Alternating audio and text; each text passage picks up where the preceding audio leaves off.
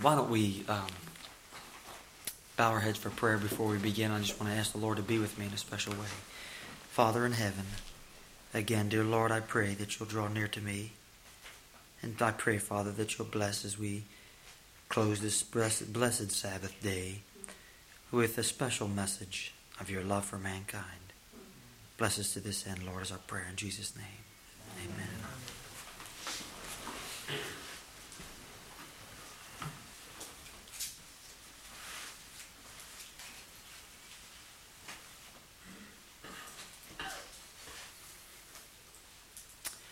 I want to share something with you I think is um, very, very important and something that's so, so simple yet is so profound. And that's the simple concept of, um, of gospel, of the gospel.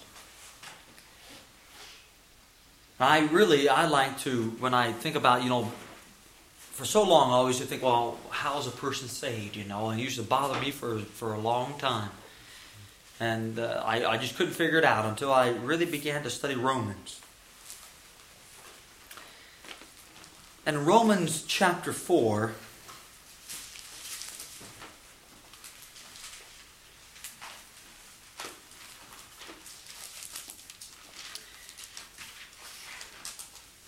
he goes on here and he asks the question in verse 3. He says, What saith the scripture? Abraham believed God, and it was counted to him for righteousness.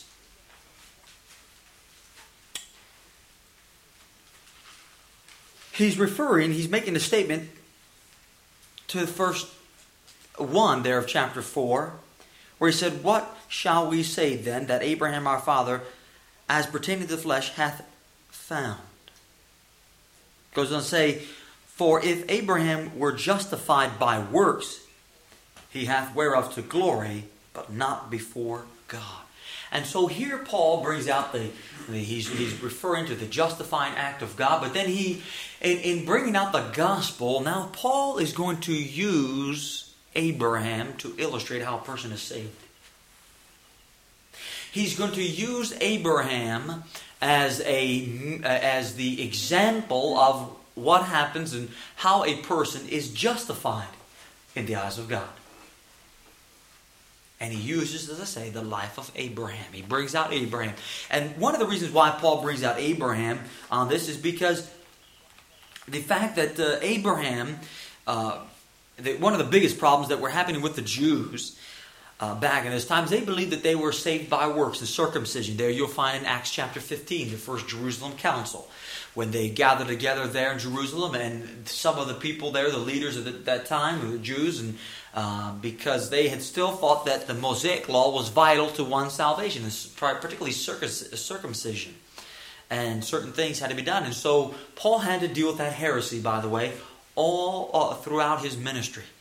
Uh, never was there a time when Paul was alleviated from that, that uh, heresy. He always dealt with that. Uh, you know, the circumcision. And of course, that's why he's always referring to when it says salvation by works. And here, that's what he's referencing to. He's talking about was Abraham justified by works? And of course, he's bringing this out in the aspect for the Jews to help them to see, and he's also trying to confirm the Gentiles on this truth.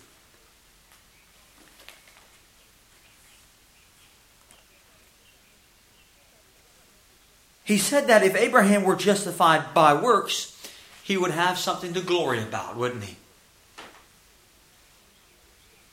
But he goes on in verse 4 says, Now unto him that worketh is the reward not reckoned of grace, but of debt. But to him that worketh not, but believeth on him that justifieth the ungodly, his faith is counted for righteousness. Now, here he's simply saying, if if it were by work, well then you will receive the reward. And what is the rewards of works? Why you have to pay a debt, don't you? And what is the debt that you have to pay? You know what it is? Death. Eternal death. Now, can you pay that debt? No, we can't. You see. And so all the works in the world isn't going to pay the debt of your sins, and that's eternal death. He said, so for the person that works, he's going to have to pay a debt. You see. For the individual who's basing their salvation on, on their works, you're going to have to pay a debt. But then he goes on, he, as I said, he, he flips the coin now. He goes to the other side. He goes on, he says, But to him that worketh not, but believeth on him that justifieth the ungodly, his faith is counted for righteousness. So the individual that's not trusting in his works, but is simply having faith in what we'll talk in a moment in the, what God has promised, that individual is made righteous because that's the reward of faith in God's promise. See, that's pay, that's the that, that's the reward. See, both times you're going to pay a reward.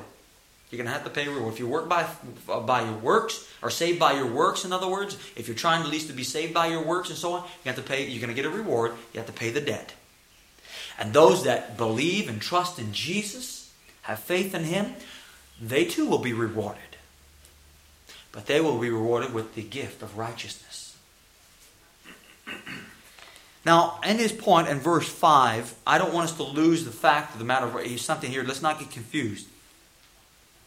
He says, But to him that worketh not, but believeth on him that justifieth what? The ungodly. Now, don't get the idea that you're justified while you're still un, uh, in an ungodly state. All right, that's not what Paul's talking about here. Please, let's let's keep our, our bearings in their proper setting, all right? Let's not lose focus on this. Paul is not talking about that God will justify an individual while he's still in his ungodly condition, is still living in an ungodly state. Absolutely not. And I'm going to tell you why it can't be. All right? Because in verse chapter, verse uh, um, five, he goes on. His faith is counted for what? All right, now watch. When God justifies an individual, He declares him, listen to what I'm saying, He declares him to be righteous. Right? There is a forensic declaration made. No question about it. No one can argue that point. But that's not all. Let's not leave, you see, it's always the one side of the coin they want to preach. Never want to flip the other side and give you the other, the other picture. You see, they give a, a part of the gospel. So, but there is a declaration made because you see, your life record is kept in the books of heaven. And so God has to declare there with all your sins justified. He has to make a declaration, He has to write that down. All right, so there is a declaration. But now listen to me. When God justifies an individual, He declares him to be righteous, He, he declares him to be justified. Now, if God is going to declare you righteous, in order that his declaration is true, God has to do what? Exactly. He has to make you righteous. Because can you imagine that God here makes a declaration that you are justified. You are holy. You are righteous. When in reality, you're unholy. You're unrighteous. That you're, that you're ungodly, as it were. What would that make God to be? God. Exactly.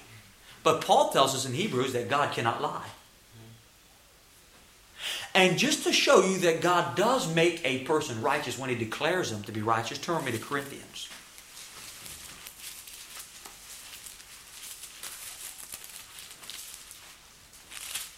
2 Corinthians 5. Now remember, justification by faith brings what? Righteousness. Right now, he ma- he declares, he makes a declaration. Now we're talking about God justifying the ungodly. Now, is it in an ungodly state while you're living in sin and, and, and, and continuing in this ungodly state? And I say no. I say no. I say that when God declares an individual that he's righteous, he's justified. I say, and, and our brother is absolutely correct, I say, according to the Bible, I'm going to show you right now, he actually makes him what he declares him to be, in order that he might be just and holy in his declaration and in what he says. Now turn with me to 2 Corinthians 5, and I want to show you this. Look with me, please, in verse 21. 5, 2 Corinthians 5, 21. It says, For he hath made him, for God hath made Jesus to be sin for us, who knew no sin why? Why did he do that? That we might be what? Made. That we might be made the righteousness of God in Him, in Christ. You see, when you're in Christ, you are made righteous. You see? So God, in His declaration, when He makes that forensic declaration there in the books of heaven and there in the courts of heaven, He makes you what He declares you to be. In order that His, ju- his declaration may be true. And so Paul is simply talking here when he's talking about in, in Romans that uh, that when he said uh, just uh, uh to uh, justify the ungodly, he's not talking about justifying a man in his ungodly state while he's still ungodly in that sense. But he's simply saying, listen, friends, before you're justified, you were ungodly. we have all fallen short and come, you know, sinned and come short of the glory of God. So, and that's what he's talking about in Romans 3, if you read carefully, you know, it goes right on through that, that there's none righteous, no, not one. Well, listen, before you come to God, friends, we're all ungodly. So God has to deal with us just where we are in our ungodly state. But it does not remain ungodly when he justifies you. All right? We've got that straight? This is what Paul's talking about. So, because Dr. Desmond Ford tried to use that on us. All right? So let's not fall into that trap. All right? But he's, uh, he'll justify the ungodly. And his faith is counted for righteousness, you see. There's the change from the ungodly state to the righteous state. Even as David also described the blessings of the man unto whom God imputeth righteousness not without works saying, Blessed are they whose iniquities are forgiven and whose sins are covered. Blessed is the man to whom the Lord will not impute sin. Now, watch what he does when Paul brings up the argument, because he's, as I said before, he's talking about circumcision and all the rest, because he had to deal with that problem all his ministry. Like we've got to deal with new theology throughout our, at least I've dealt with my ministry. I had to deal with it. I think I'll die. You have to deal with that ministry, or deal with that theology out there. So I got a little bit in common with Paul, at least to some degree. And but here he's dealing with this argument. Now watch what he does. Watch his arguments. Watch how Paul's bringing this about. Now he's using Abraham as the example, and of course every Jew is going to cling to Abraham because they still believe. You see, at least back then they thought that why, as long as I'm the child of Abraham, why well, I'm saved. All right. So Paul says, all right. You hold Abraham so high, fine. And I'm going to use Abraham to show you how a man is justified in the sight of God. Now he goes on through. He says this this blessedness when uh, uh, cometh, cometh this blessing blessedness then upon the circumcision only? I talk about the justifying act of God, right? He says, Does this act of justification come upon the circumcision only? I'm in Romans 4. I apologize. Forgive me. Sorry about that. Apologize. Romans 4, forgive me. Uh, there in verse, uh, verse 9, cometh this blessedness then upon the circumcision only, or upon uncircumcision also. Now watch. What was their, their what was the, what were they saying? That you had to be what? In order to be what? Saved and justified and made righteous. Right? So Paul says, now let me ask you this. This blessedness I just described, he goes on, you know, talk about Abraham justified works and so on. He says, David talks about it too. He said, now let me ask you, where does blessing come from? Is it come on the circumcision? Or does it come on the uh, uncircumcision also? Now watch what he goes on. He says, "For we say that Abraham was reckoned." So I'm sorry. For we say that faith was reckoned to Abraham for what? Righteousness. Now watch this. How was it then reckoned? When he was in circumcision or uncircumcision? When God made that statement to him, was Abraham circumcised? No, he wasn't. You can see what Paul did to the Jews. He put there, he just really made a strong argument right there. He says, You like to hold Abraham up so high, and you think you ought to be circumcised? And he says, All right, we'll talk about righteousness. We'll talk about it. And he goes on to describe, he says, How did Abraham receive this righteousness? Was it by faith or was it by works? He goes, Well, it was by, it was by faith. He said, If it were by works, why, he would be a, a, a reward the debt.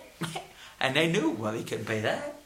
He said, Well, it's by faith because faith, God justifies the ungodly in that state, you see, and, and where he makes them righteous.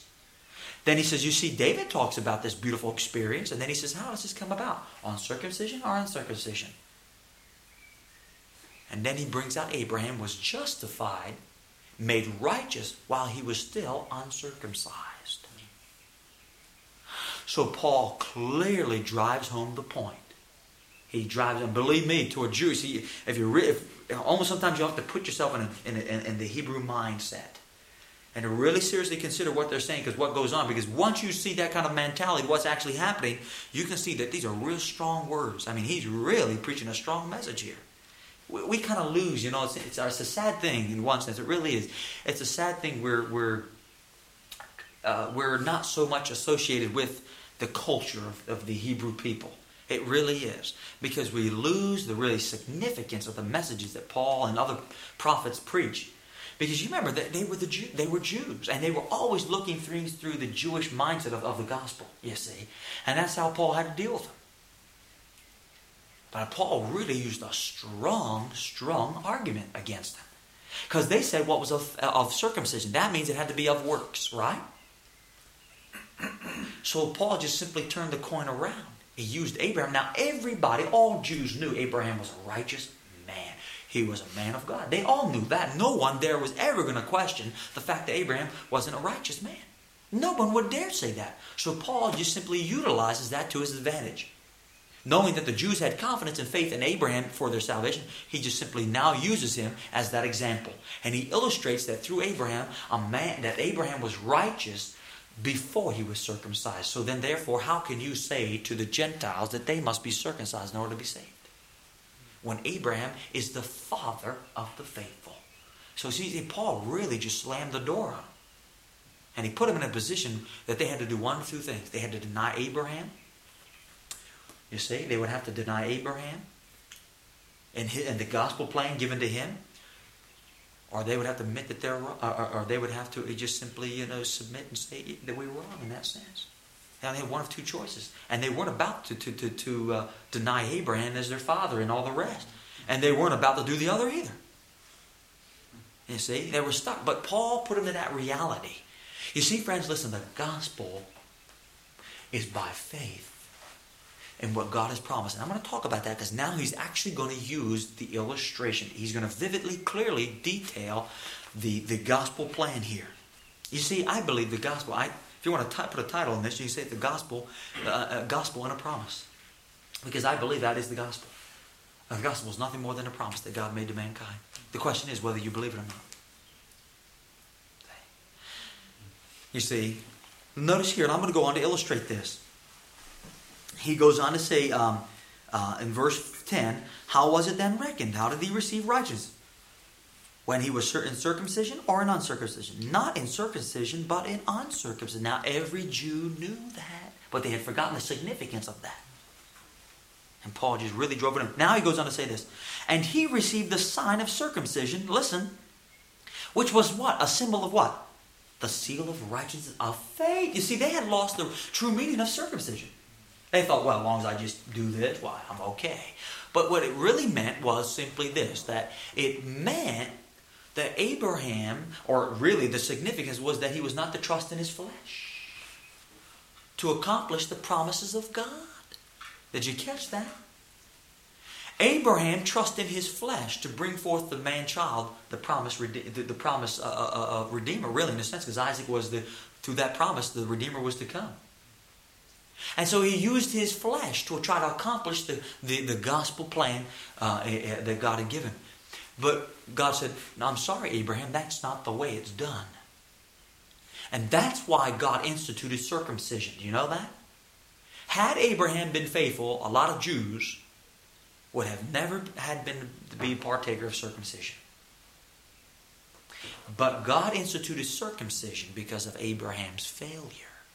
And it was to remind the Jews that they were not to trust in their flesh for the fulfillment of the promises of God. What a lesson to learn, huh? What a price to pay. But he goes on, he says it here now in verse 11. He now, now he's going to use circumcision. Now watch what he does. He's going to use circumcision and put it in its proper place because the Jews had misunderstood the true significance of, of circumcision, right? So now watch what Paul does. He's now going to take it down and show the Jews and the Gentiles, showing everyone, but he's trying to now show them the true significance of it. He goes on to say this, and he, Abraham, received the sign of circumcision. That's when he received it a seal of righteousness of the faith which he had yet been uncircumcised. In other words, when he received that, that, that seal of circumcision, when he received it, it was still a, a sign, a seal of righteousness by faith, which he had received before he was circumcised. You see? That's what he's talking about.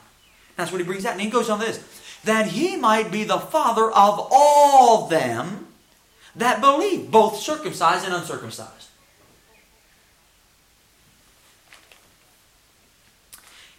He said, uh, that them that believe, though they be not circumcised, that righteousness might be imputed unto them also. You see? He said the reason Abraham was righteous before he got circumcised, but God, when God gave him circumcision, that was the seal or a sign of the righteousness by faith that he had received before that. So Paul now brings in the true significance of, the, of circumcision, which the Jews totally lost sight of. So they just don't, they don't understand. They what it is. So Paul said, now look, here's what real circumcision is all about, what you forgot about. Here it is. Why, it's the sign of righteousness by faith. You see, he, and then he, I think it's even a stronger argument because once he, he, he eliminates the, the process of circumcision, he already eliminates that. Then he rebukes them again in a sense because he's now telling them, you don't even have the right concept down. You don't even know what circumcision is all about. You see, I tell you, you know, when you read the argument, how Paul argument, or he, I don't want to say argument, but how he actually built his case. I mean, Paul, I tell you, is, is, is so delightful that when I like to study how he builds his case because he, he uses arguments that are so powerful and so strong. He actually puts his, uh, the, his opposition in such a tight corner that they can't even get out. Now, he's doing it in love. Now, let's face that. We know that. He's trying to save their souls. And that's the only reason why you and I, if we we come against opposition or someone who opposes, we ought to, I like to say, whittle.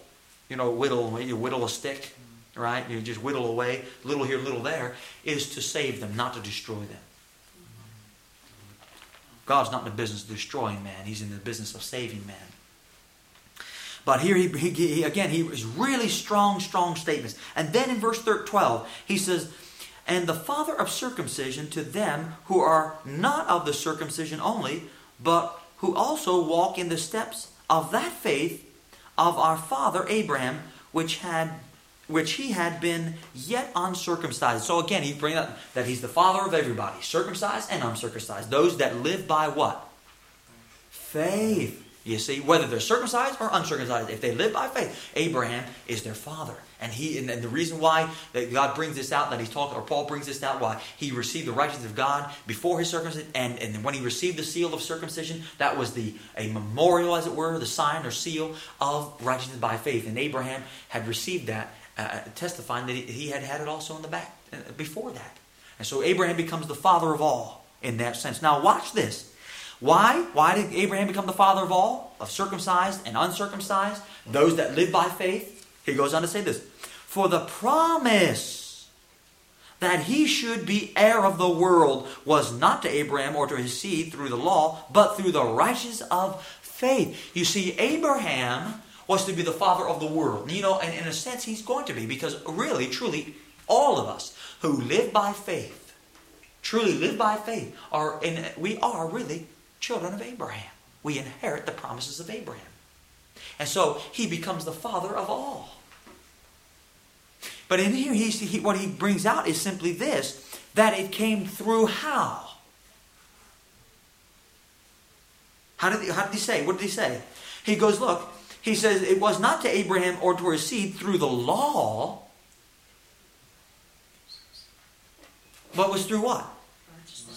All right. So when God made that promise to Abraham, was it through the law of circumcision? Uh uh-uh. uh No. He said it was through faith in the righteousness of God.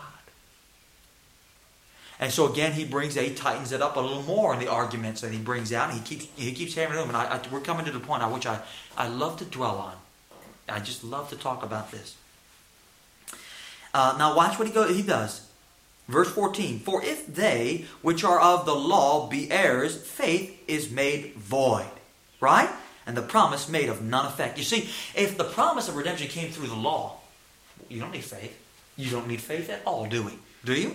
Of course not. What's faith? You know, you just do it. Right? You just do it.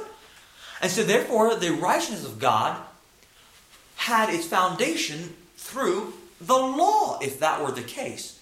But he clearly indicates that that cannot be. It cannot be. And that's why he's talking about faith here. He brings that out. He says this. He said that the promise would be made of none effect. What would be the point of a promise? Because a promise, if I say, I promise you, you have to have faith. Right? If I say, I'm going to promise you, I'll give you a dollar. You're going to have faith. you got to have faith in that. I'm going to give you a dollar. But they knew that Abraham had received the promise of redemption. So he said, now see, he's keep using these arguments on him. He says, no, he says, all right.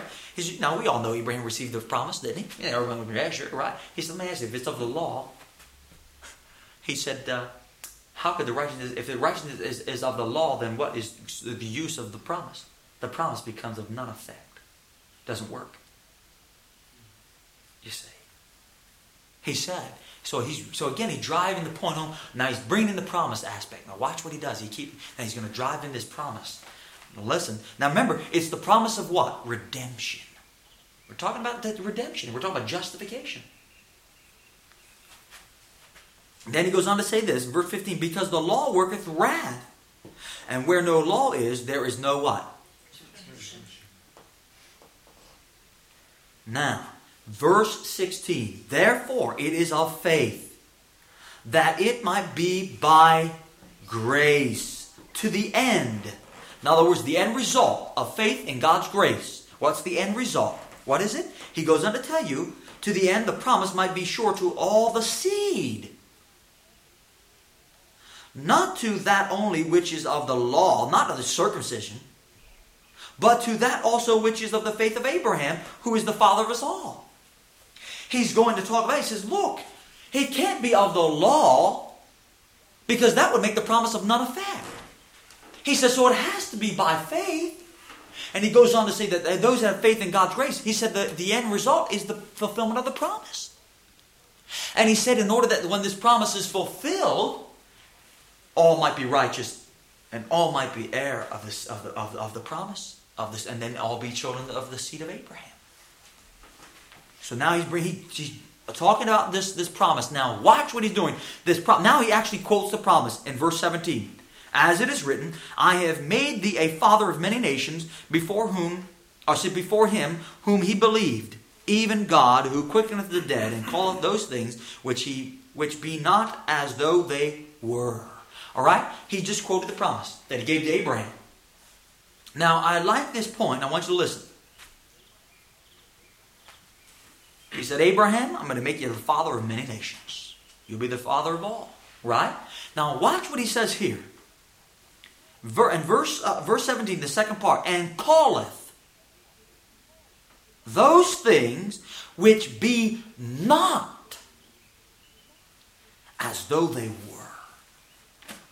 Now, was Abraham the father of all nations then? No, he wasn't. Now, listen to what I'm saying. God said, make a promise to you, Abraham. I'll make you a father of all nations. And remember, that father of all nations, there was the promise of what? The, the child. Remember that? It was to come through that child, the lineage always through the child, right? Isaac was called the promised child. Okay? Now, God told Abraham, He said, Now, Abraham, listen, I'm going to make you a promise. He said, I'm going to make you a father of all nations. That through you the Redeemer shall come. I'll promise you a child that will come. You see? Now, listen. That's what he said. He said he'll call those things which be not as though they were. When God made that promise, that was as good as though it had already been done. Yet it had not been done. You see? In other words, God's promise has within it the actual power to fulfill and to do exactly what it says. In other words, when God makes that promise, the promise has within it the actual power to fulfill itself. Because God's word is all powerful. You see, how did God create this world? It says He spake. God's word, let there be light. And brother, that light didn't take three seconds. As soon as He said light, because the Bible goes on, the psalmist said, the entrance of thy word give what? Light. At the moment He spoke, it happened. And so God's promises have a the, the actual power within itself. That word has the generating power to do exactly what it says, even though it has never been done yet. And see, that's what's talking about that promise. Abraham had not at that, at that time had not been, the heir of all, all nations, or the, the father of all nations. He had not yet received the child, had he? But God gave the promise. And that's why he said he'll call things as though they which, uh, uh, which are not as though they were. In other words, the promise of God is so sure powerful and so sure, fulfilling that even though it didn't come to, it didn't exist at that point in time, it was as good as though it had existed. And that's how powerful and sure the word of the promise of God was. And still is, by the way. Now watch what he does. Now he brings in, he's talking about the promise. Now he's going to illustrate how Abraham actually received righteousness by faith. And that's how powerful and sure the word of the promise of God was. And still is, by the way. Now watch what he does. Now he brings in, he's talking about the promise. Now he's going to illustrate how Abraham actually received righteousness by faith. All right? Based on the promise that had called forth something, had declared it to be, as the, and yet it had not been. Right? Now, watch. Goes on, he, he built his case on this. Now he's talking about the promise of God. Now, there's two things involved Abraham and the promise of God, right? We got those two things involved. He's already clearly wiped out the argument that is by works. He's just totally ran that into the ground. All right? Now he's actually going to illustrate it the promise of God and the and the and Abraham. Look at this in verse 18. Who, now who's that? That's Abraham, actually, that's of course, that's there he's talking about. Who against hope believed in hope. Now why did he say that? He was beyond age to bear a child. And, and so was Sarah. Hope against hope. And he said, Lord, listen, you know, he was thinking, this can't be. But you see, that's why in verse 17 he says he calls those things which, uh, which are not as though they were. He says, I'm going to give you a child. There's been no child. There's been no child. Because I said, I'm going to give you one, don't worry. It's here. It, that child's there. I promised you. That, that, that, and my word says it's going to happen. So it's as good as though it, as, as though it, you could bank on it, you see. And though it had never, it had not been fulfilled, had it? No, in reality, it had not yet. But God's promise is as good as sure. And now he goes on, he goes on and says, he says, hope against hope. Abraham had hope against hope. He realized, he recognized that then he was beyond age. He couldn't conceive it. He couldn't do it. You see, God was teaching Abraham how to live by faith. Now watch this. That he might become the father of many nations according to that which was spoken, that's the promise, so shall thy seed be. God brought Abraham in such a position where he couldn't even he that it was beyond Abraham's comprehension and beyond uh, Abraham to even try in his own fleshly nature to fulfill that promise. He knew it was useless to use his flesh.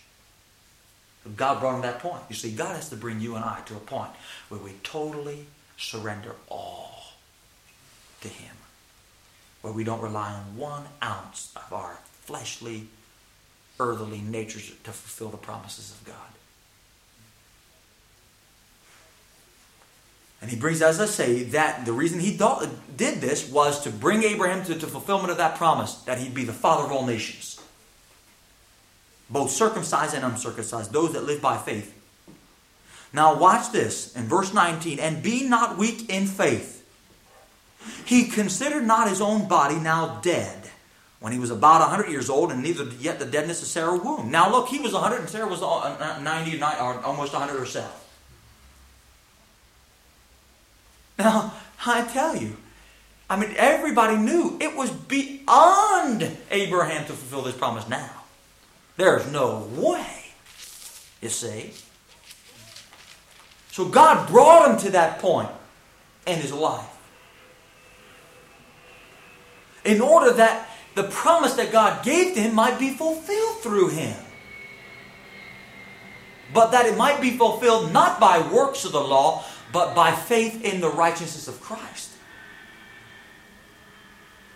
So he goes on, he starts talking about this, and he says, man, he said, he, he, he hope against hope, and he recognized, you see, Paul, or uh, uh, uh Abraham recognized he was beyond the age, he realized Sarah was beyond the age. They came to the recognition they couldn't do it. You know, before you and I could ever be justified, we have to come to the recognition I can't be justified in myself. I can't justify myself. We've got to come to that point where God, uh, like like the servant of the Lord says, that God has to lay the glory of man in the dust. That's what the point has to come for us, where our glory is just laid in the dust. We're nothing. We've got to reach that point. You, if you don't reach that point, you'll never be justified. You can never be justified with God until you come to the point of totally, completely, to the absolute point where you don't trust yourself and trying to fulfill God's promises in and of yourself. He goes on this. Verse 20, but he staggered not at the promise of God through unbelief, but was strong in faith, giving glory to God and being fully persuaded that what he, God, had promised, he, God, was able also to perform. So where was Abraham's faith in? Yeah, exactly. And in the promise that he made. See, Abraham had nothing anymore to rely in, did he? No, he was totally dependent now on the promise of God that God now would fulfill for him what he himself could not do. And this, he's talking about justification by faith. I hope you realize this. We're talking about the gospel. Abraham recognized he couldn't do it. He'd gone beyond the age.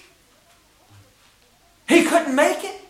And now, hope against hope, he staggered not at, at unbelief, at the promise of God through unbelief, but rather now he had faith in God and he, he was really simply saying, God, he, you know, he fell in the arms of the Lord and said, God, fulfill the promise to me. Give me my promised child.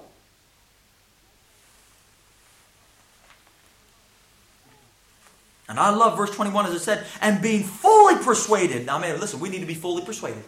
Can't no half and half and half. My mother know, often says, you know, can't be this uh, come see, come sigh. Right? Can't be that come see, come sigh.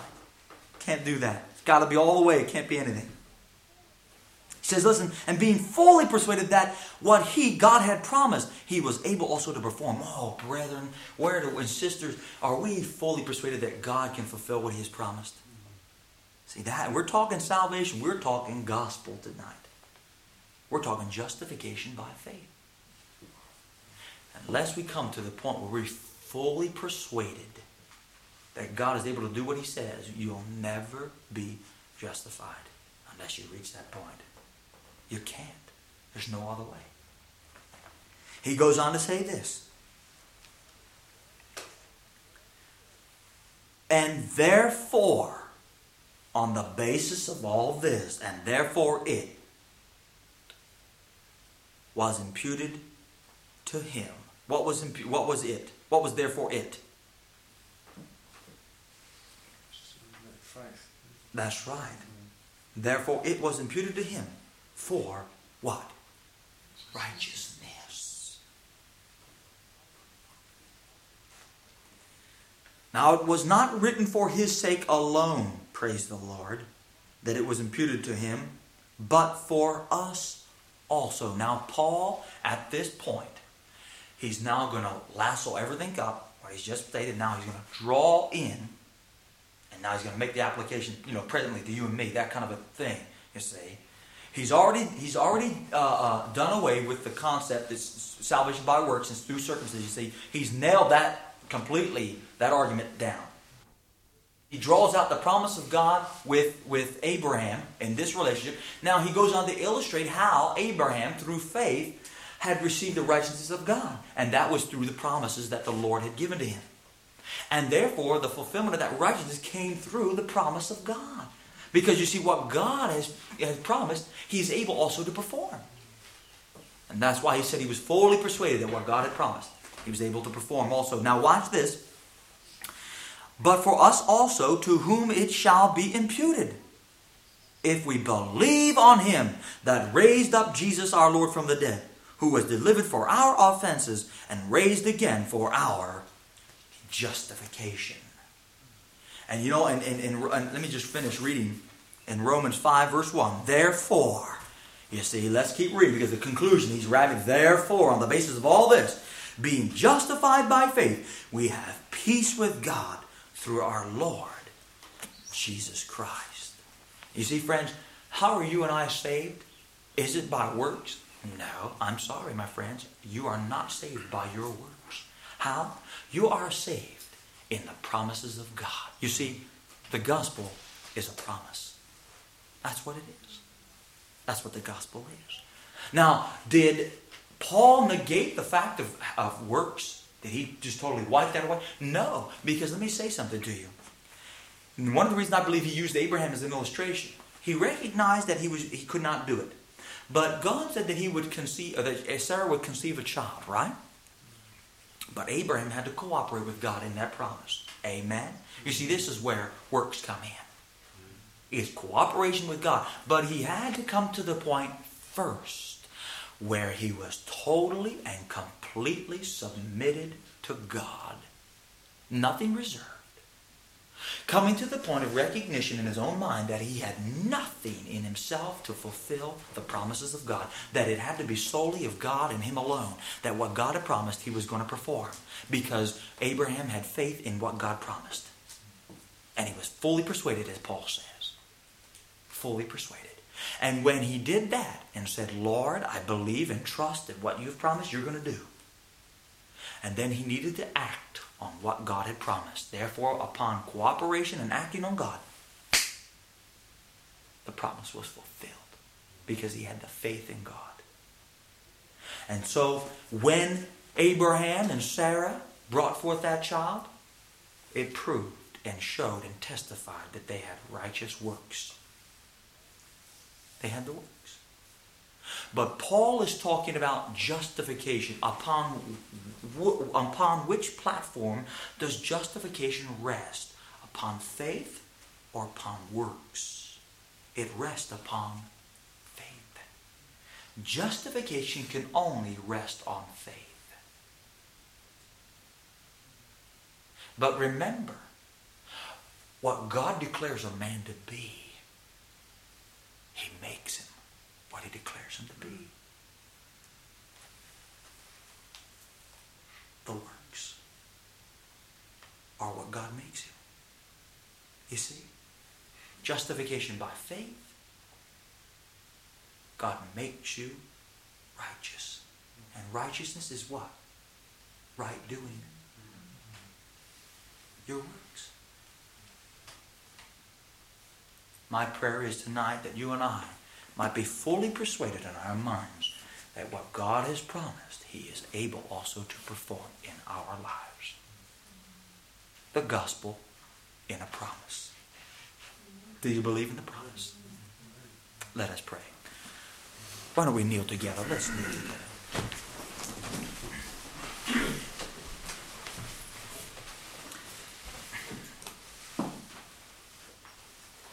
Father in heaven, Thank you for the precious promises that you've given to us. For the promise that you would save us from our sins. O oh Lord, tonight we we come before thee and surrender all to thee. We ask that you'll come into our lives and minds and hearts. That what you have promised, Lord, you'll fulfill in us. To do and to will to do and to will and to do of your good pleasure. Thank you so much for your Bible, Father. Thank you for the written word. Thank you for the spirit of prophecy. I'm so thankful you've given us the gift. I pray, dear Lord, that none of us here will ever harden our hearts against the testimonies of the Lord, but that we will soften ourselves, soften our hearts under the uh, Holy Spirit, and humbly walk with our God. Bless us now. Thank you for the blessed Sabbath day. Keep us, dear Lord, and bless my brothers and sisters here. Watch over them, Father, and keep them as my prayer. In Jesus' name, amen. amen.